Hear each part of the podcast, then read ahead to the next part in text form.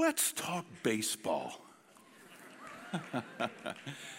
now, this got nothing to do with the Cubs. All right? I want to talk baseball history for a moment. Now, if you know your baseball history, anybody who knows baseball history, if you ask the question, who is the greatest ball player of all time, nine out of 10 people will tell you Babe Ruth. Okay, phenomenal player, played most of his career for the New York Yankees, an incredible hitter, 342, a lifetime batting average, set a career high for 714 home runs, a record that wasn't broken until Hank Aaron hit number 715 almost 40 years later. So, greatest ball player of all time. And, and yet, what's incredible to learn about this guy is that after he retired at baseball, relatively young, he didn't know what to do with his life. He had no idea what's next. He volunteered to do some managing, some coaching, but teams didn't want him because he had a reputation for womanizing and uh, for heavy drinking. And so he, th- he thought he would try international travel. Maybe that would fill the bill. And he went to Paris, but he was disappointed to discover nobody knew who he was in Paris. Walked around the streets, nobody called out, Hey, babe! In fact, the only time his name made the paper, it was on a list of Americans who had unclaimed mail at the American consulate. He's thinking, unclaimed mail. Back in America, people would address a letter with, without an address, without a last name, just put babe on it, and it would arrive at his house. But in Paris, nobody knew him. So forget international travel. He came home, he, he took up golf. He played golf 365 days a year. He, he said, Thank God for whomever created golf, I'd be dead without it. Now, that quote comes out of a new biography about Babe Ruth that I read this summer, and the author goes on to say Ruth wasn't dead, no but he was an inhabitant of that strange twilight that exists for men who have accomplished all they can early in life and will accomplish no more. And will accomplish no more. What a sad conclusion. Now, Babe Ruth, greatest ball player of all time, can't figure out what's next in life, so he never accomplished anything more. Died at something like 53 years of age. So, welcome to week one of a four part series that we're going to call Next. Next, pursuing God's big plan for your life. God's big plan for your life. What's next? I want you to take your Bible and turn with me uh, to the book of Nehemiah. Okay, it's going to take you a little bit of time maybe to find it. Don't feel embarrassed if you got to use the table of contents. Uh, by the way, if you use an electronic Bible, which I use uh, often myself, I'd still encourage you to get one of these, okay? A, uh, a hard-bound copy that you could bring with you and mark it up. Uh, we're going to spend four weeks in Nehemiah. Uh, Nehemiah, let me give you a little bit of, of historical background here. You've heard me say before that if you want to understand and apply the Bible to your life, okay, then you've got to know what it says to its original recipients. So we're going to be taking a look at Nehemiah, what it said to Nehemiah, then what it said to our, our own lives. We're going to be applying our applications. Uh, we're going to be applying things we learn at two different levels. First of all, at a personal level. Throughout the course of this series, I'm going to be challenging you to ask yourself the question what's next for me? What's God's big plan for my life? Okay, but we're also going to be uh, laying out the plans that we feel God has in store for Christ Community Church. This is a church wide issue as well. Uh, our leaders, our staff, our pastors, we have been praying and strategizing and putting together a game plan for the next couple of years, and we're going to be laying that vision out for you. And we, we hope it really excites you. Now, if you're a guest, you need to know we're, on a, we're a church on a mission. And, uh, you know, we don't expect you to own that mission if you're just a guest. Uh, I do hope to convince you, if you live in the vicinity of one of our four campuses, that this is a great place to make your home church and join us, participate in the vision God's given our church. If you are a regular attender, here's my goal. My goal is to leave nobody in the grandstands watching the game. I want you all out on the playing field. I want you praying and serving and giving to this wider what's next that God has in store for Christ Community Church. In fact, if you're not in one of those community groups yet, I'd encourage you to get in, into one because over the next four weeks, they're going to track with this weekend series. They're going to be asking the question on a personal level so, what's next for me? And, and then they're going to be laying out, talking about what God has in store for Christ Community Church. And by the way, this is going to trickle down into student ministries.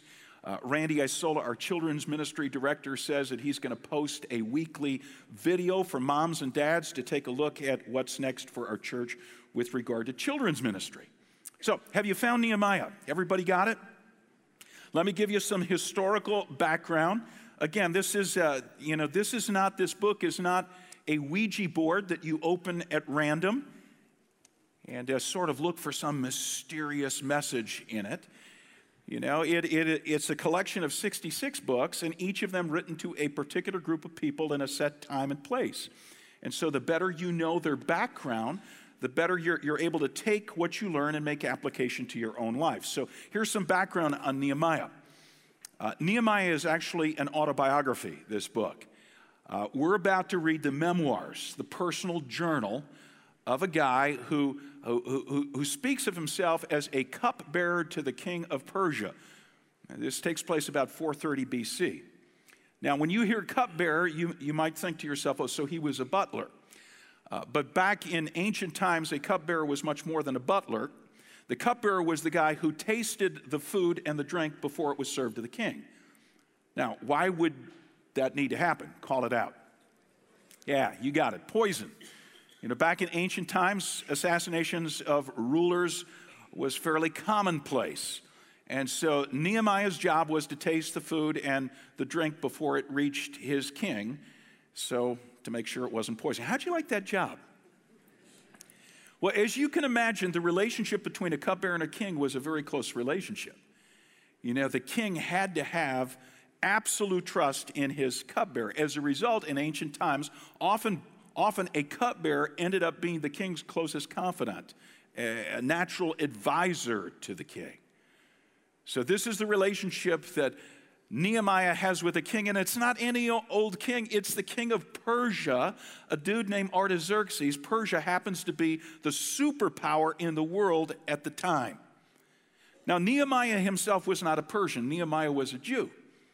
How did he end up in Persia? Well, 150 years earlier, his homeland of Israel had been overrun by the Babylonians. They had destroyed the capital city of Jerusalem, carried many of its people off into exile. Those were Nehemiah's ancestors. 150 years later, he's now living in Susa, the capital of Persia. Persia later defeated the Babylonians. They're now the world's superpower. And so he is a cupbearer a cupbearer to the king. And my guess is, as we open the story, he's not sitting around thinking, what's God's big plan for my life? You know, what is next? However, what I do know from the story we're about to dive into is God had a BHAG in store for Nehemiah. Now, that's a new expression for some of you. Some of you know what a BHAG is. It's not a Hebrew word that you'll find in the text of Nehemiah. A BHAG is is a term, it's an acronym that was coined by a guy named Jim Collins who writes business books. He writes books about how to succeed at business. And back in 1994, he wrote a bestseller called Built to Last. He said, if if you want to succeed at business, you got to have BHAGs. BHAGs stand for big, hairy, audacious goals. Now, today we're going to talk about how to capture your own BHAG, okay?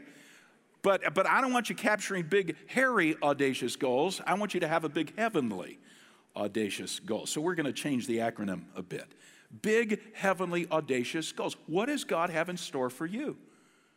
You know, the Apostle Paul writes in Ephesians 2, verse 10, that once you put your trust in Christ, you come to the realization that you are God's handiwork, created in Christ Jesus for good deeds, which God has prepared in advance for you to do.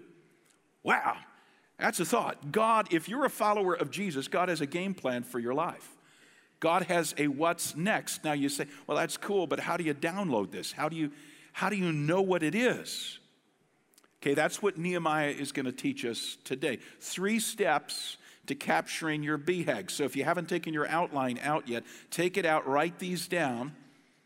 If you want a, a life that's lived with purpose, doing what God has called you to do. What's next? Number one, find a significant need to meet.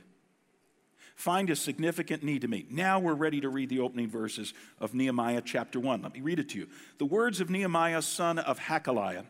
In the month of Kislev, in the 20th year, while I was in the citadel, the capital city of Susa, Hanani, one of my brothers, came from Judah with some other men, and I questioned them about the Jewish remnant that had survived the exile and also about Jerusalem. Jerusalem, capital city of Judah, also called Israel.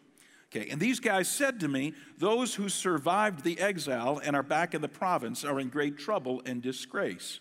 The wall of Jerusalem is broken down and its gates have been burned with fire. When I heard these things, I sat down and wept. We're going to stop right there in the middle of verse 4. We need a little more historical background here. Okay, the Babylonians destroyed Israel, capital city Jerusalem, in 586 BC.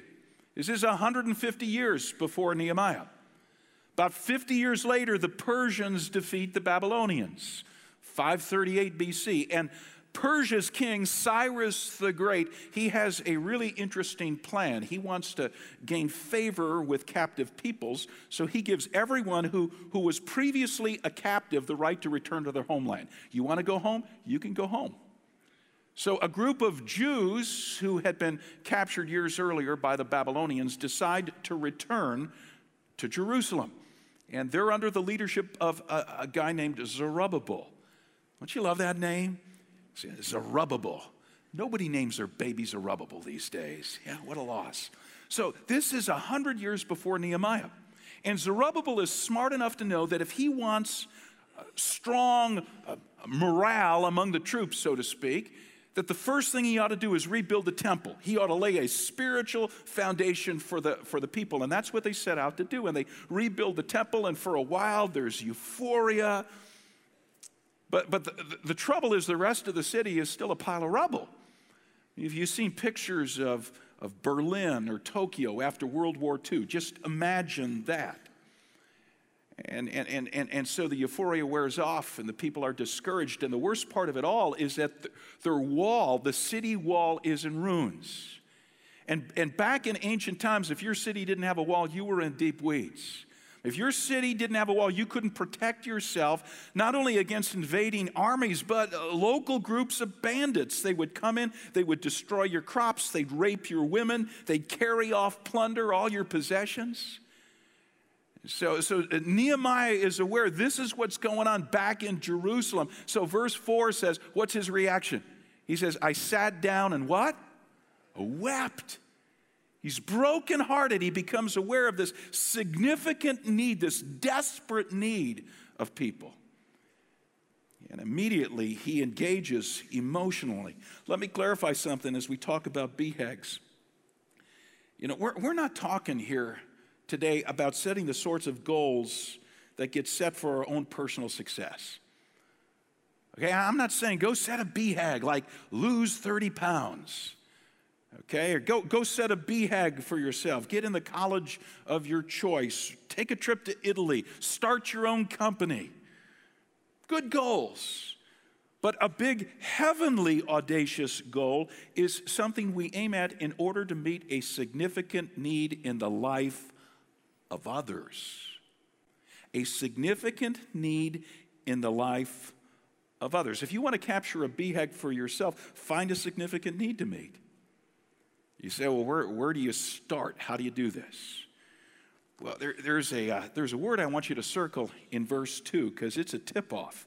Middle of verse 2, circle the word questioned.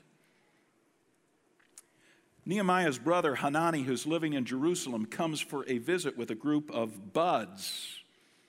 And Nehemiah, who's not so self absorbed, as uh, we are sometimes today, he immediately begins peppering them with questions about what's going on back in Jerusalem. He wants to know you know, what's happening in his world.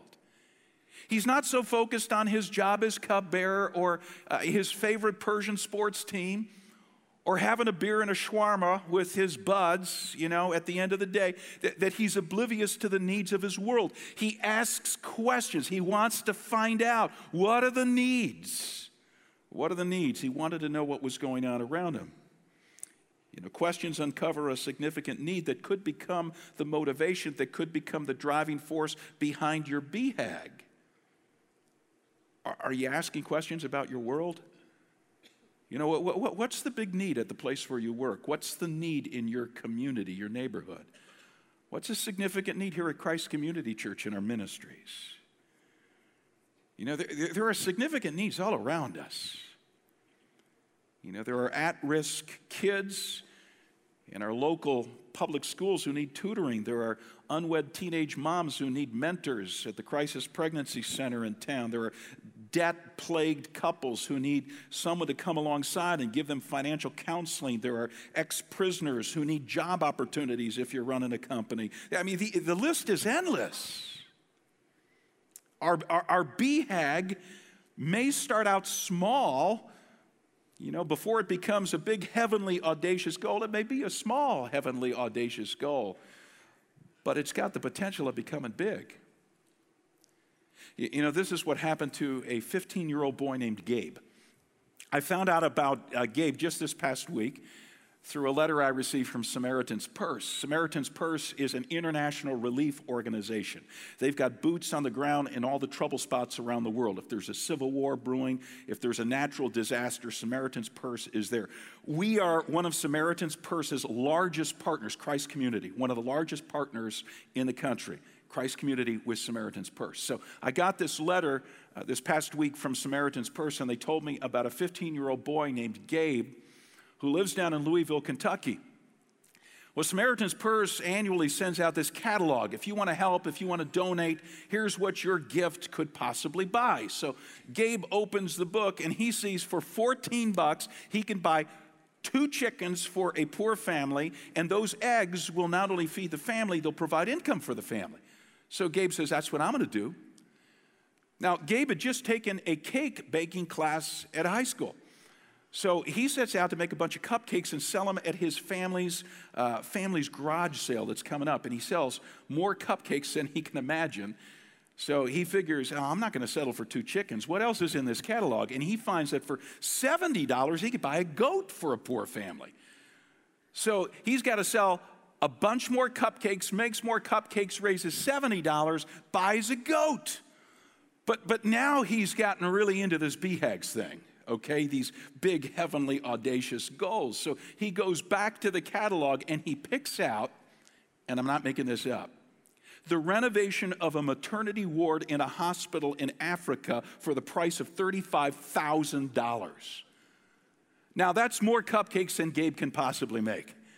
So he goes online and he creates a website for himself. He invites people to donate to his cause. He says, if, if you'll give a gift, small or large, I'll send you a cake. And he's sending out cakes for a year. At the end of the year, he has $35,000. And next week, according to the Samaritan's Purse letter, Gabe is on his way to the Democratic Republic of the Congo, where this 15 year old boy is going to help them dedicate a maternity ward in their hospital.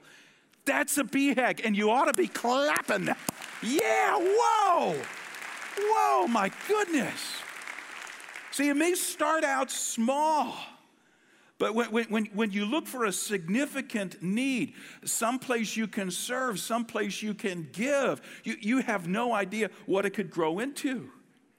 Now, let, let me say, by the way, this is what motivated the launching of Christ Community Church 30 years ago. The reason you're sitting here today, the reason you're sitting in an auditorium in St. Charles or Bartlett or Blackberry Creek or DeKalb is because 30 years ago, this group of six families got together and they perceived a need in the town of St. Charles. They looked around and they said, This place needs a church. Now, there were plenty of churches in St. Charles at the time. But, but what they perceived is, is that most of the churches were for already convinced believers. They wanted a church that would welcome people who were, who were exploring the faith. You know, people who maybe didn't grow up going to church, or people who grew up in church but stopped going somewhere along the, the lines because it seemed irrelevant to their lives, or even people who were in existing churches that weren't teaching the Bible faithfully and so they were dying on the vine. They weren't being nurtured in a relationship with Jesus. And the, these six couples said, let's start a church that reaches people like that. And so Christ Community Church was birthed, and here we are 30 years later. And I got to tell you, every one of our three additional campuses got birthed out of the same BHAG. Let's do a church, you know, like is different from other churches in the community. So, th- th- this is how Bartlett got started and Blackberry Creek got started and DeKalb. In fact, I want to focus on DeKalb for just a moment here. So, you DeKalbites, listen up. Or you, you, you DeKalbers, DeKalbians, whatever you guys are, who are watching right now in DeKalb and, and Sycamore. 10 years ago, there were 150 people from your community that were driving to St. Charles for Christ Community Church services every weekend because there was no church like ours in your community. But God gave this group of people a, a, a BHAG. And so they, they launched a Christ community in their, in their own neighborhood at the Farm and Fleet building where you're, you're sitting right now watching this, you folks in DeKalb. And, and that campus grew, has grown from 150 people. 800 to 900 people are worshiping there every weekend now. And I want to tell you, God is not done with DeKalb when it comes to BHAGs. All right, we're doing this study of Nehemiah we called Next, but I got to tell you that the, the, next series that we're doing is also a next campaign. This is, this is part of the vision that we have for the future of our church. It has to do with the DeKalb campus. We want to get you guys located on your own parcel of property 12 acres, 12 primo acres that are already purchased. All right, we're going to move you out of that tired, old rented farm and fleet building where you're sitting right now.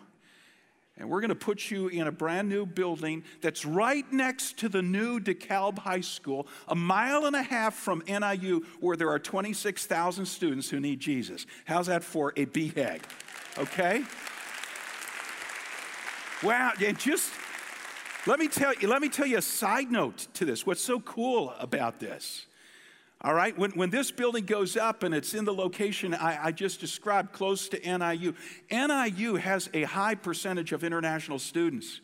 that's one of the reasons one, one of our, our ministries in DeKalb is, is to partner with a group called Network of Nations that reaches out to international students, tries to make them feel like, you know, this place is home while they're away from home and along the way share the love of Jesus with them. And this, this might be the personal BHAG that many of you have, especially those of you in DeKalb, to, to sign up to work with Network of Nations, to possibly influence some Chinese student, some Egyptian student. Tell them about Christ, invite them into your home. Someday they'll go back to their homeland, a changed person. So, BHAGs, what, what is the significant need that could be met? Second step pray like crazy. Pray like crazy. By the way, those of you who are listening in St. Charles and, and, and uh, Blackberry Creek and Bartlett, you're, you're, thinking, well, this is really cool for DeKalb. You know, but what about us other campuses? What's next? What's, what's the next campaign for us? And I'm going to tell you next week. Okay, I'm not going to tell you today. So you got to come back next week for what's next in our next campaign. Second step pray like crazy. Let's say that you have identified a significant need. Does that automatically mean that God wants you to be the one to meet that need? I mean, how do you determine? You see a need, how do you determine if this is your BHAG? This is a really important question to ask, especially if you're one of those big hearted, people oriented folks who, you know, every time you see a need, you assume it's, it's a need that you're responsible to meet. I mean, you're the one who should be coaching that little league team that doesn't have a coach. You're, you're the one who should be organizing meals for the neighbor who just came home from the hospital. You're the one who should be protesting outside the abortion clinic. You're the one who should be providing pro bono legal counsel for poor people. You're the one who should chairing the, the PTO meetings. It's you, it's you. These are all significant, legitimate needs. Get after it. But, but if you feel that every need mandates a response from you, oh my goodness, you're going to be overwhelmed. You're, you're going to be buried under BHAGs. Now, I could tell you this from personal experience because if, if you're a pastor, you're kind of naturally bent to want to want to meet people's needs. And then, then on, on top of that, in every church, there, there are always plenty of people who are willing to tell the pastor what significant needs he ought to be meeting. Right? And so, so if every need is a mandate, I'm, I'm supposed to be meeting all these needs. You go crazy. Yeah, you'll end up going to sleep every night with a guilty conscience. All the needs that didn't go met, get, get met. You know, years ago, a wise Christian leader coached me in this regard, and he gave me one line that has been really helpful. So I share it with those of you who are looking to discover your BHAG. Okay, he said, Need doesn't constitute calling. Need doesn't constitute calling. In other words, just because something is a need doesn't mean that God's calling you to be the one to meet that need. Now, let me quickly add I believe that there are significant, significant needs that God wants you to meet. See, what you have to determine is which needs those are. And once again, you, you ask the question well, how do you do that? So I found some significant needs. How do I know which one has my name on it? Well, Nehemiah again models what we ought to do in this regard. He prayed. He heard about the tragic situation in Jerusalem and he prayed. Look, look, look, at verse 4. He says, When I heard these things, I sat down and wept, and then for some days I mourned and fasted and prayed before the God of heaven. Wow.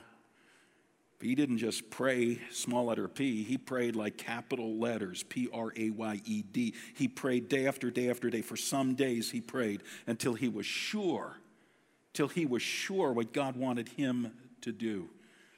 I mean, he even tells us here he skipped a few meals. That's what's meant by the word fasting. It's not some ascetic, monkish sort of exercise. It's, it's when you say, I'm you know, so intent on praying, I'm just going to skip my lunch meal and I'm going to spend that time walking around outside talking to God about this. I'm going to I'm going to pray. If you want a BHAG that's from God, you got to pray like crazy. Now, I want to take a brief look at his prayer. I'd encourage you to read it a few times at home this week on your own.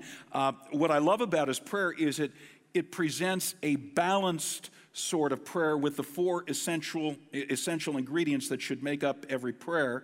Uh, I teach these four ingredients in my book, Prayer Coach.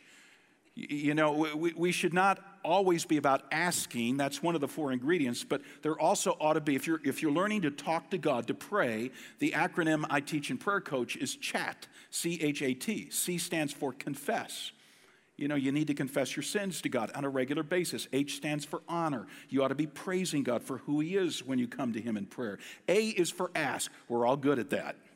We all know how to pray ask prayers, don't we? And then T stands for thanks. Give God thanks, express gratitude to Him for, for what He's done in your life. Now, Nehemiah includes three out of those four essential ingredients. So if your Bible is open to chapter one, pick up the prayer in verse five. He doesn't start with C, uh, confess, he starts with H, honor, praising God. Then I said, Lord, the God of heaven, the great and awesome God who keeps his covenant of love with those who love him and keep his commandments. Let your ear be attentive and your eyes open to hear the prayer of your servant is praying before you day and night for your servants, the people of Israel. So, an amazing start to his prayer. If you want to discover God's BHAG for your life, don't start by praying for the significant needs you see. If you do, you'll just end up wringing your hands. If Nehemiah had begun his prayer with, Oh Lord, things are tragic in Jerusalem. People are dying. Women are being raped. the walls are in ruins. What can I do? See, if you start your prayer like that, you see a need and you start praying in desperation for that need, you'll just be a hand wringer. Pray God's character, praise Him for who He is. You'll have a great BHAG if you, you'll remind yourself you've got a great God. So he praises God in the opening part of his prayer that God is great, that God is awesome. He, he, says, God, you're a God of love. So I know you care about these people that I care about. He says, I know that you're a God who answers prayer. So you start with praise, and then he goes to see, he goes to confess. Middle of verse 6. He says, I confess the sins we Israelites, including myself and my father's family, have committed against you. We've acted very wickedly toward you. We've not obeyed the commands, decrees, and laws you gave your servant Moses. Okay, he starts to confess. Why is confessing sin so important if you want to get a BHAG from God? Well, because the Bible teaches that sin blocks our communication with God. So if you want if you want your prayers to reach God's ears, he's not listening if there's unconfessed sin in your life. If you want to hear from him, some of you are facing a situation right now where you're like, I need to hear from God. Okay, confess any sins that would keep you from hearing from God.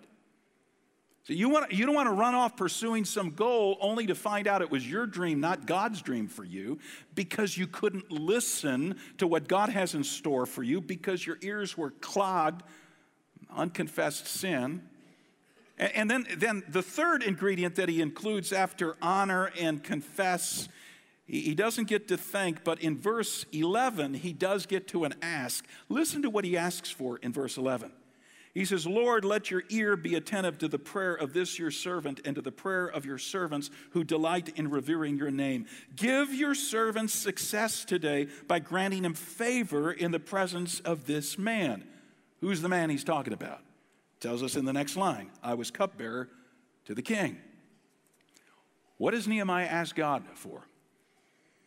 He asked God to give him favor with Artaxerxes. Now, let me tell you, again, some historical background why this was such an important prayer to pray. You know, we learn from other scripture that the people who had returned to Jerusalem had been trying to rebuild the walls. Okay, but as the walls began to go up, hostile neighbors saw what was happening and they wanted to undermine the effort of the Jews, so they sent a letter to King Artaxerxes of Persia. And they said, Do you know what these Jews are doing in Jerusalem, they're rebuilding the city walls so they can rebel against you. It's going to be a mutiny. And so Artaxerxes, without checking out the details, he says, Really? Well, shut that down.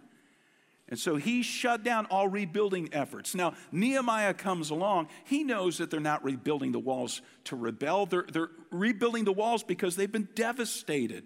They're in, in constant danger. So, so he needs to bring a request to the king, but the, the, the, king's got a different perspective about the problem. How does he change the king's mind? How does a cupbearer influence a king? You better pray hard because this is something that only God can do.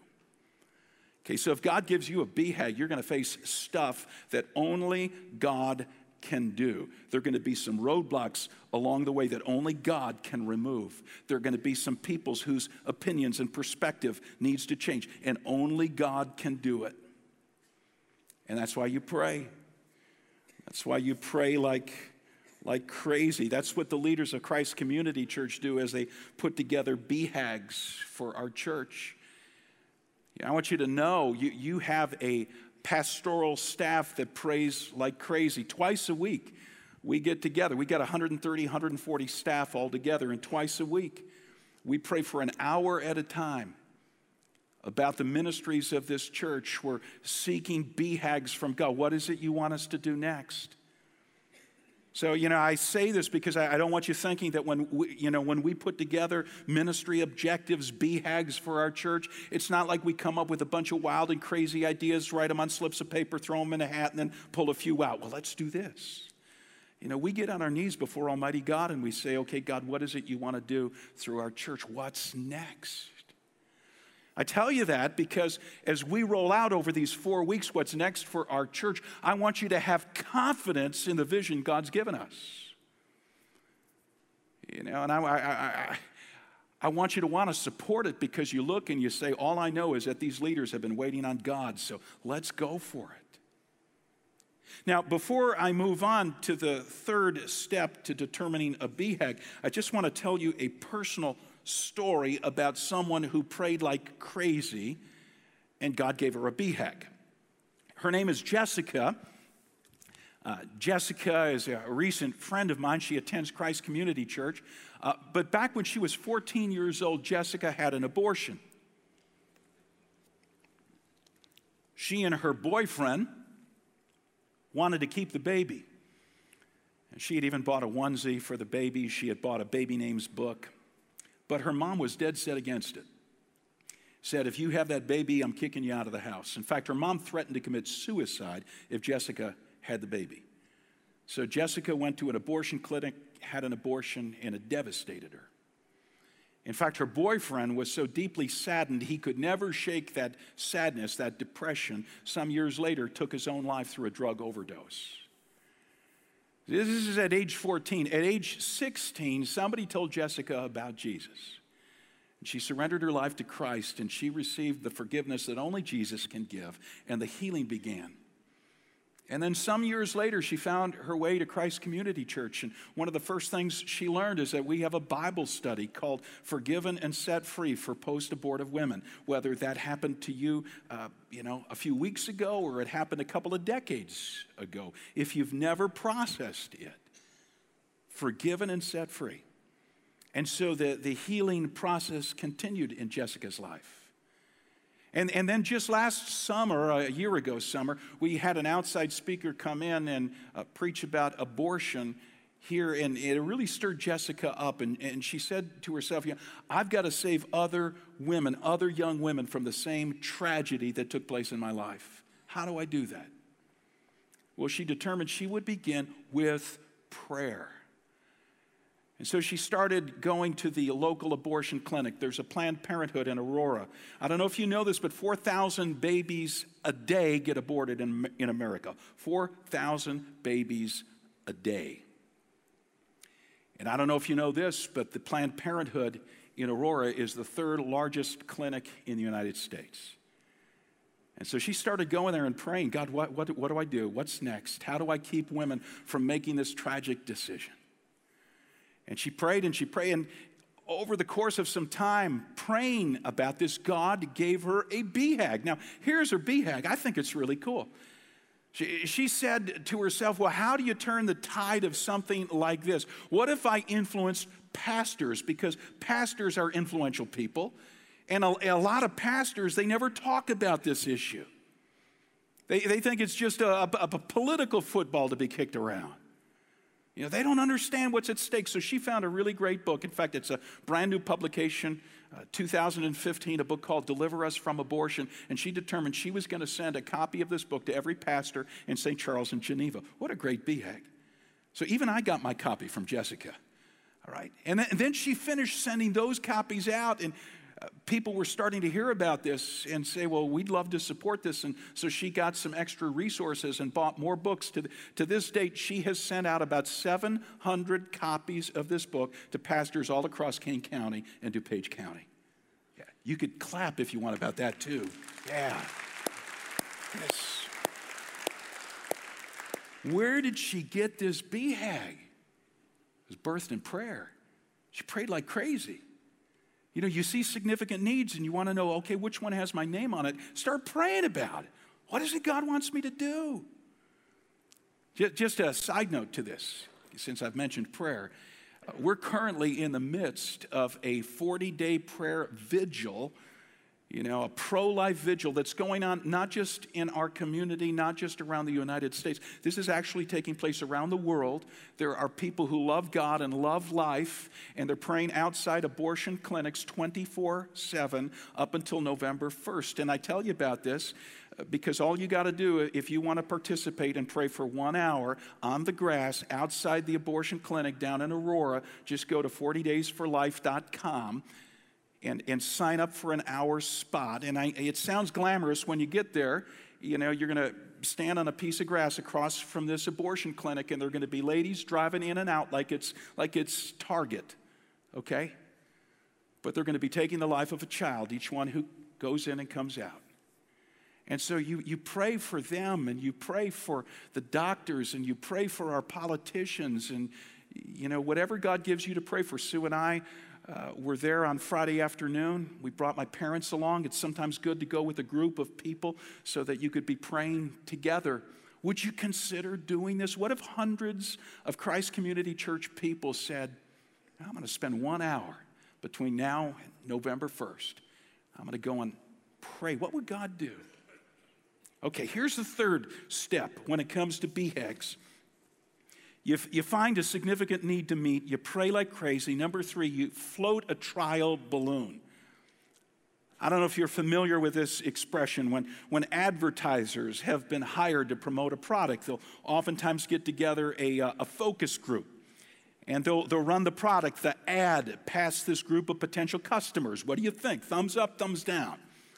Okay, or a politician, if, if a politician is running for a higher political office, she may leak that word to the press so that the press will share it with the public. And then, then she'll find out is the public in favor of my candidacy or do they, they think I've got no chance in the world? Okay, so you float a trial balloon. And when it comes to BHAGs, that this is also a good idea. You know, before we throw ourselves completely into something, giving it our time and our energy and our, our money. It's, it's wise to bounce our great idea off of a few people for the sake of their feedback. The Old Testament book of Proverbs says that there's wisdom in many advisors. So Nehemiah has determined that he wants to do something about the significant need in Jerusalem. He has prayed like crazy about this BHAG, and now it's time to float a trial balloon. And so, so the person Nehemiah gets his feedback from is not, none other than King Artaxerxes, his boss, the most powerful man in the world at the time. You know, look at chapter 2, verse 1. It says, In the month of Nisan, in the 20th year of King Artaxerxes, when wine was brought for him, I, I took the wine and I gave it to the king. Now, I'd not been sad in his presence before, so the king asked me, Why does your face look so sad? When you're not ill, this can be nothing but sadness of heart. Nehemiah says, I was very much afraid. you, you would be too if you'd been a cupbearer. You know, if the king decides, hey, no, no, no, no, no grumpy pants in my court, off with his head. Okay, that was a possibility. So I was afraid, Nehemiah says. Verse 3 But I said to the king, May the king live forever. Why should my face not look sad when the city where my ancestors are buried lies in ruins and its gates have been destroyed by fire? And the king said to me, So what is it you want? So then I prayed to the God of heaven and I answered the king. Now you need to, to understand when he talks about prayer here, he's talking about a quickie prayer. He doesn't say, Hold that thought, king, run off, pray, pray, pray, pray, pray. Now we come. No.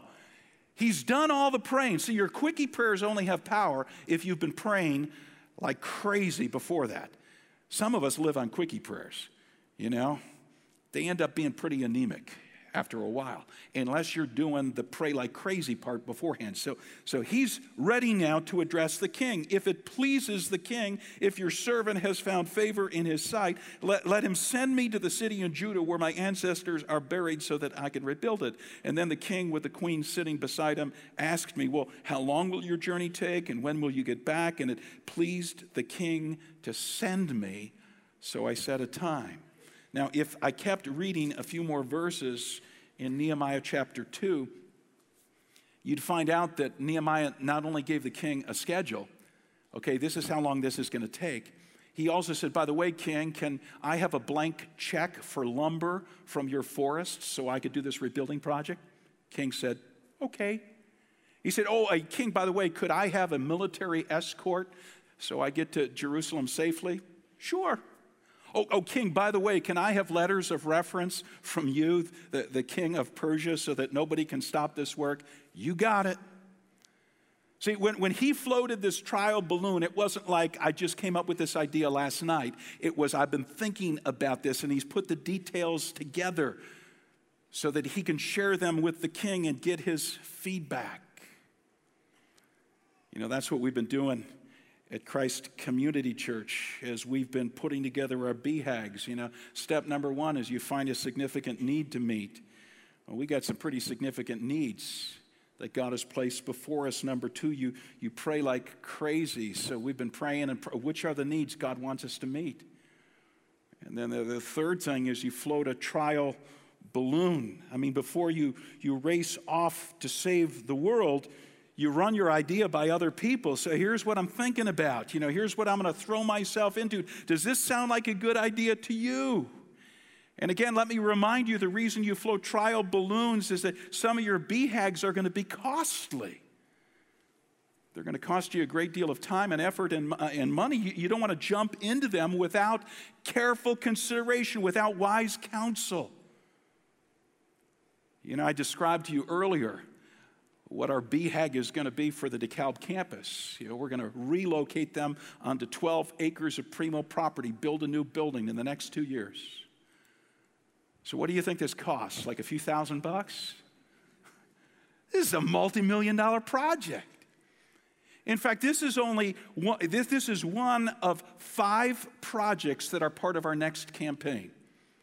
And if you total the price tag on the five pro- projects, it's $11 million. Some of you are thinking, you're nuts. Or if this is your church, we're nuts, right? We're nuts. Well, actually, we've found some really significant needs and we've prayed like crazy and feel like these are the things God wants us to do. And we, we've even taken the third step. We floated trial balloons. Last spring, we invited over 700 of our key volunteers to attend a dinner at each of our four campuses. And I explained to them what God was putting on our heart, hearts to do the, the big projects. And we asked for feedback. I got pages of feedback from people. And, and then just recently, this fall, I have met with over 100, over 100 of our financial leaders, a selection of people you know, who give generously to ask, okay, what do you think about what we're about to do? Give me your feedback and gotten feedback. So we've done the float the trial balloon. In fact, what you hold in your hand when you came in, you were given the, the next booklet. This is what we're about to attempt over the next two years. Now, I want to say to you right up front, it's a little dangerous to put that booklet in your hand the first week of a series like this. So, you know, we debated, we, we said, okay, you need this booklet if you're in a community group because it's got the community group questions for your Bible study so that you could wrestle with your own personal BHAGs and, and then talk about the BHAGs of our church. But, but unfortunately, it's got so much information, it's got dollar amounts and everything, and some of you are going to read that, and you're going to jump to conclusions, you're going to go to your community group and want to debate the fine points of it, and you've only heard one out of four weeks in this series. So please, please don't jump to any conclusions. You, you start praying about what God's going to want you to do, what your BHAG is going to be, what your part of the big BHAG is going to be. You know, but don't get stuck on the details. We're, we're pretty excited about the next campaign. In fact, as we look back at the history of Christ Community Church, every time we've done a campaign, and the, the last time we did one was 10 years ago. Okay, but every time we've done a campaign, the growth of Christ Community Church has spiked. Why? Because we've waited on God and we've said, What big plans do you have for our church? We're going for it.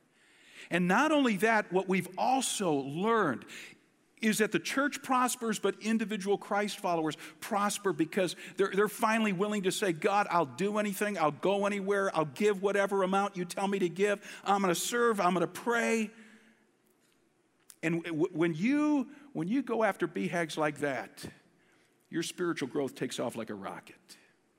And so we're praying that this become a time in the lives of individual attenders at Christ Community Church. They'll look back at and say, wow, this was the biggest growth spurt in my following Jesus that I've ever experienced.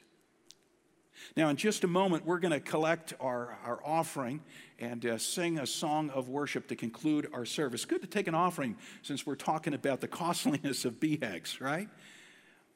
If you're a regular attender, I encourage you to give generously. If you're an outsider, again, I hope to entice you along the way to make this your home church because we got a great mission from God. But as, as we give, we're going to be singing a worship song, Everything. God in my everything. That's what I want. I want God to permeate every area of my life, my life, even my goals. I want my goals to be big, heavenly, audacious goals. So, from the moment of the, the downbeat of the song, start singing from your heart, and then the campus pastors at each campus will conclude in prayer. Let's sing.